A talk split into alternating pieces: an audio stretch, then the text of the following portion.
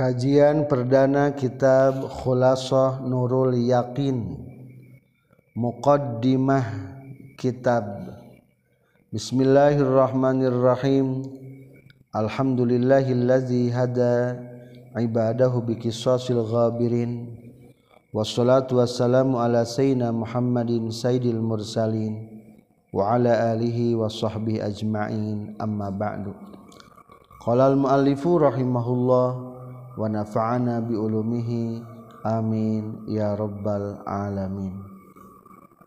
Mulai kajian kitab Kholasah Nurul Yakin di Pondok Pesantren Nurul Hasanah Wal Huda Nuhda Sukamaju Cihaur Beti Ciamis Jawa Barat.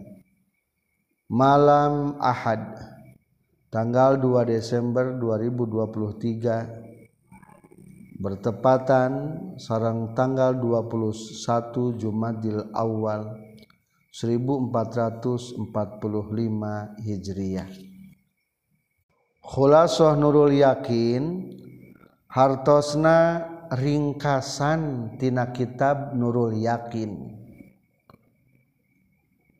Berarti kitab besarna adalah kitab Nurul Yakin. Karangan Syekh Muhammad Hadoribik sebagai salah satu mudaris di Universitas Mesir. Adapun Kholasoh Nurul Yakin sebagai ringkasan kina kitab Nurul Yakin dikarang ku Syekh Umar Abdul Jabbar lahir di Mekkah. Anjena tokoh anu berjasa sehingga ia kitab dipelajari di pelosok-pelosok pondok pesantren anu aya di Indonesia. Syekh Umar Abdul Jabbar lahir 1320 Hijriah dan wafat 1391 Hijriah. Anjena Syekh Umar Abdul Jabbar kantos mukim di Indonesia sekitar 10 tahun. Lahirna di Mekah, dibesarkan di Mekah. Waktu di Mekah pernah berguru ka guru-guru ti Irang Indonesia seperti Imam Nawawi Al-Bantani, Syekh Mahfud At-Tarmasi, Syekh Ahmad Khatim Sambas. Eta guru-guru di antara anjeuna. Kitab-kitab karya anjeuna anu masyhur di Indonesia selain Khulasan Nurul Yakin di antaranya nyaeta Mabadiul Fiqhiyah. Mabade mabade fikih tentang ilmu fikih. Adapun sumber kitab Khulasah Nurul Yakin nyata kitab Nurul Yakina karangan Syekh Muhammad Khudoribik tahun 1289 Hijriah dan wafat tahun 1340 Hijriah. Pengarang kitab Nurul Yakin berasal di Kairo Mesir. Dan wafatnya pun di Kairo. Itulah salah satu profil daripada kitab Khalasah Nurul Yakin. Bismillahirrahmanirrahim. Bismillahi ngawitan abdi ngaos karena ia kitab Khulasah Nurul Yakin kalawan nyebat jenengan Allah sifatna Allah ar-rahmani anu maha murah sifatna Allah ar-rahimi anu maha asih. Alhamdulillah arisadaya jenis puji anu opat. Lillahi eta tetap kagungan Allah. Allazi anu hada anu geus nuduhkeun ieu ladi. Ibadahu ka pirang-pirang hambana ieu ladi. bikisosilghabirin kana pirang-pirang kukisoh kisoh jalmi-jalmi anu tari heula. Anu tos kaliwat wa ja'ala jeung ngajadikeun Allah kana qisasil ghabirin ibratan kana jadi pelajaran litabi'ina pikeun jalma anu anut kabeh ila yaumiddin nepi ka poe kiamat. wassalatu sareng ay rahmat wassalamu sareng keselamatan.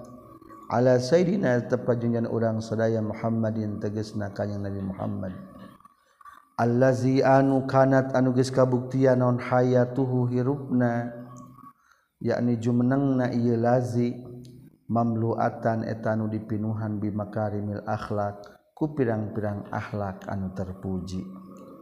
Wa mahasini sifati jeung ku pirang-pirang alus-alus nasifat waala alihi jeung kakula wargi na kanyeng nabi wasahbihi jeung kasahabat na kanyeng nabi.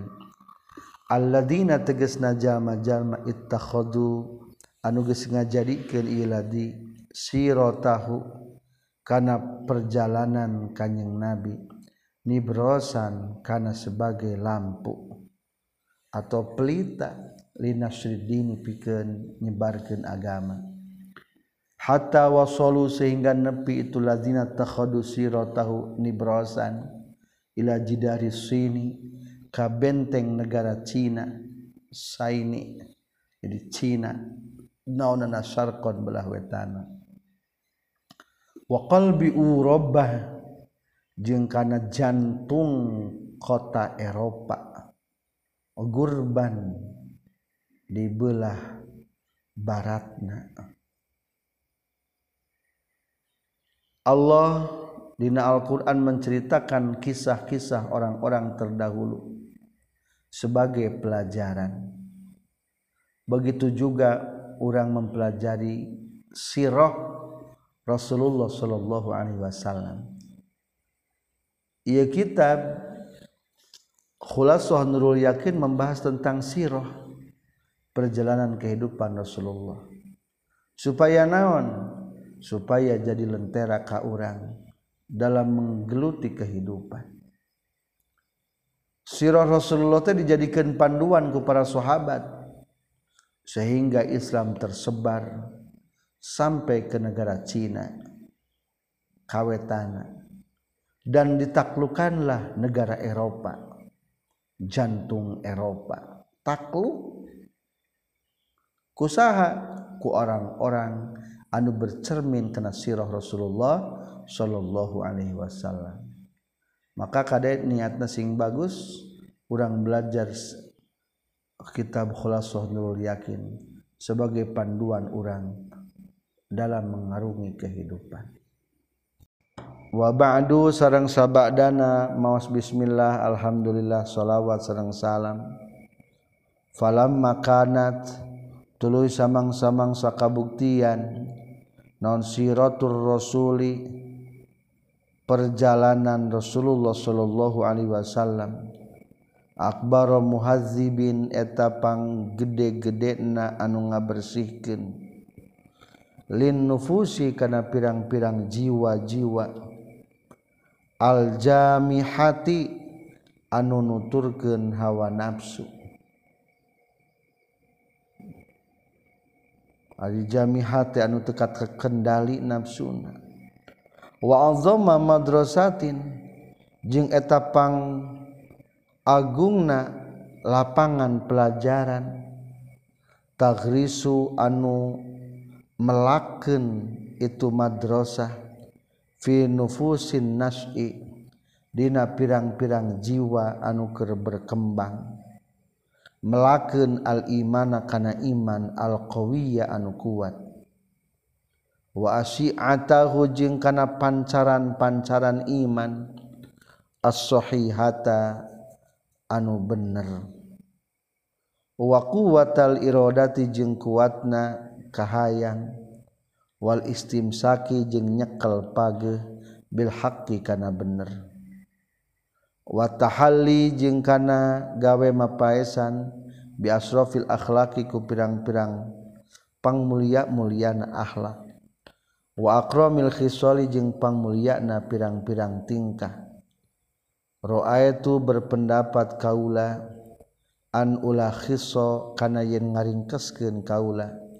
Litalamizil madarisil ibtidaiyah pikeun pirang-pirang murid-murid madrasah ibtidai. Durusan kana pelajaran min sirati tina perjalanan kanjing Nabi sallallahu alaihi wasallam. Sirah teh perjalanan hidup. Bilogotin ku bahasa yasulu anu gampang. Alal muallimi kanu ngajarkeunana naon tadri suhu ngajarkeunana itu lugah.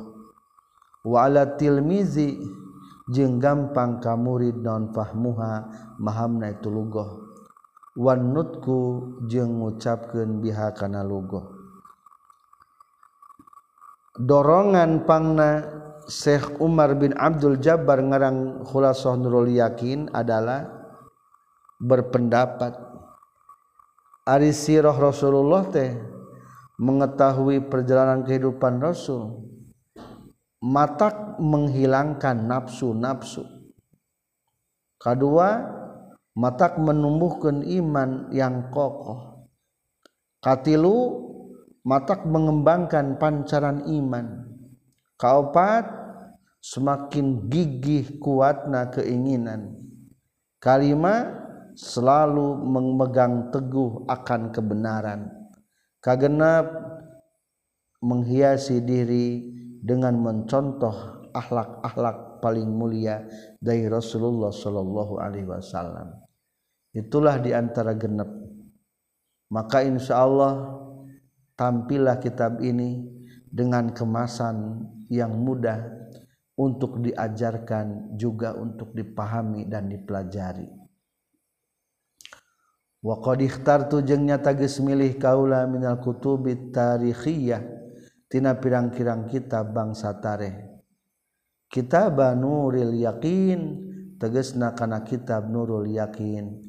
Fi sirati sayyidil mursalin dina ngerjalaskeun perjalanan kehidupan. Pimpinan sadaya utusan.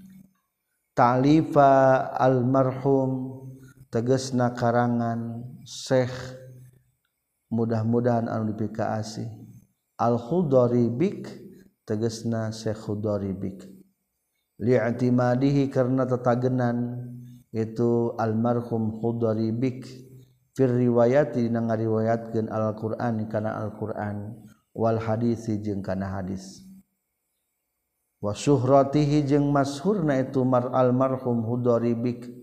Bainal ami antara jalmi anu awam walkhosi jeung jalmi anu khusus. Anu awamah anu barodo walkhosi jeung nu palinter.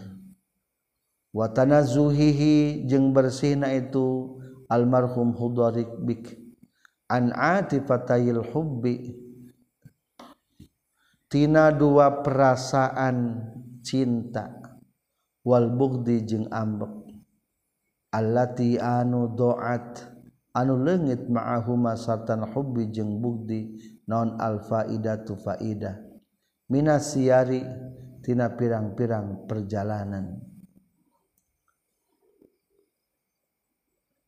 Ia kemasan kitab Khulasah Nurul Yakin dihimpun tina kitab Nurul Yakin. Tadi ge entos. Karangan almarhum Al-Khudaribik Nah gening bersumber karena kitab Nurul Yakin. Soalnya dalam meriwayat karena cukup elegan berpegang teguh kepada Al-Quran dan hadis. Sesuai berseberangan sehingga kitab Nurul Yakin pada zamannya terkenal di antara orang umum dan orang istimewa. Kedua, kitab Nurul Yakin mah tidak ada kepentingan pribadi, baik kepentingan faktor terlalu cinta atau faktor terlalu benci. Soalnya faktor terlalu cinta kadang-kadang selalu ingin memoles. Jika zaman ayeuna tah menjelang pemilu 2024 saking cinta na presiden menjadi peliharana selalu dipuja-puja kadang-kadang lupa kebaikan calon presiden yang lain. Kedua ayat ini bahayatnya terlalu benci. Mungkin bae lamun orang terlalu benci akan selalu mencari kejelekan-kejelekan orang lain. Itulah pentingnya seimbang antara perasaan cinta dan benci. Fa inna atifatal hubbi maka saestuna perasaan cinta taj'alu eta ngajadikeun atifatal hubbi. Kullama kana sakur perkara laisa nu lain itu emma bihasanin eta alus hasanan kana alus. Wa tajtahidu jeung sungguh-sungguh itu atifatul hubbi yani berusaha. Fi ta'wilil hawadisi dina ngajelaskeun pirang-pirang kejadian anyar. biwajhin ku jalan. Laisa anu ta'ya fina yawajhin non gododotun. Rendah. Hatta ma ada sehingga tengah datangkan itu wajah. Min hatina hawadis ila sukutin fa'ilihi. Karena ngaragragen anu migawekna itu wajhin. wakhoy batihi jeung karugian itu wajin waati fatal karohati jeung saestuna perasaan ngewa. Tadung eta ngajak itu karohata. Ati fatal karoha ilabdi dizalik karena sabalikna itu taj'alu kullama laysa bihasanin hasana. Fataj'alu maka ngajadikeun itu ati fatal karoha al-hasana kana nu alus qabihan kana anu goreng. Watastan bitu jeung ngaluarkeun itu atifatul karoha minal khairi tina kahadian syarron kana kagorengan. Lamun orang saking cinta sehingga sok ngaluskeun seolah-olah tidak pernah rendah tidak pernah ada kekurangan tidak pernah ada kehinaan. Begitu juga namun orang terlalu benci akhirnya mengajak karena kebalikan anak nu alus dia digorengkan kebaikan dia kadang-kadang dianggap goreng. Itulah sumber pengambilan kitab khulasah nul yakin ini. Waqad al haqqu jeung nyata geus milukeun kaula bikuli darsin kana setiap pelajaran khulasatahu kana ringkesan kuli darsin fasalullaha maka nyuhunkeun kaula ka Allah. Ayaj'ala kana ilmu ngajadikeun Allah kana eta khulasah. Makbulatan kana anu ditarima. Wa khalisatan jeung kana anu murni bersih.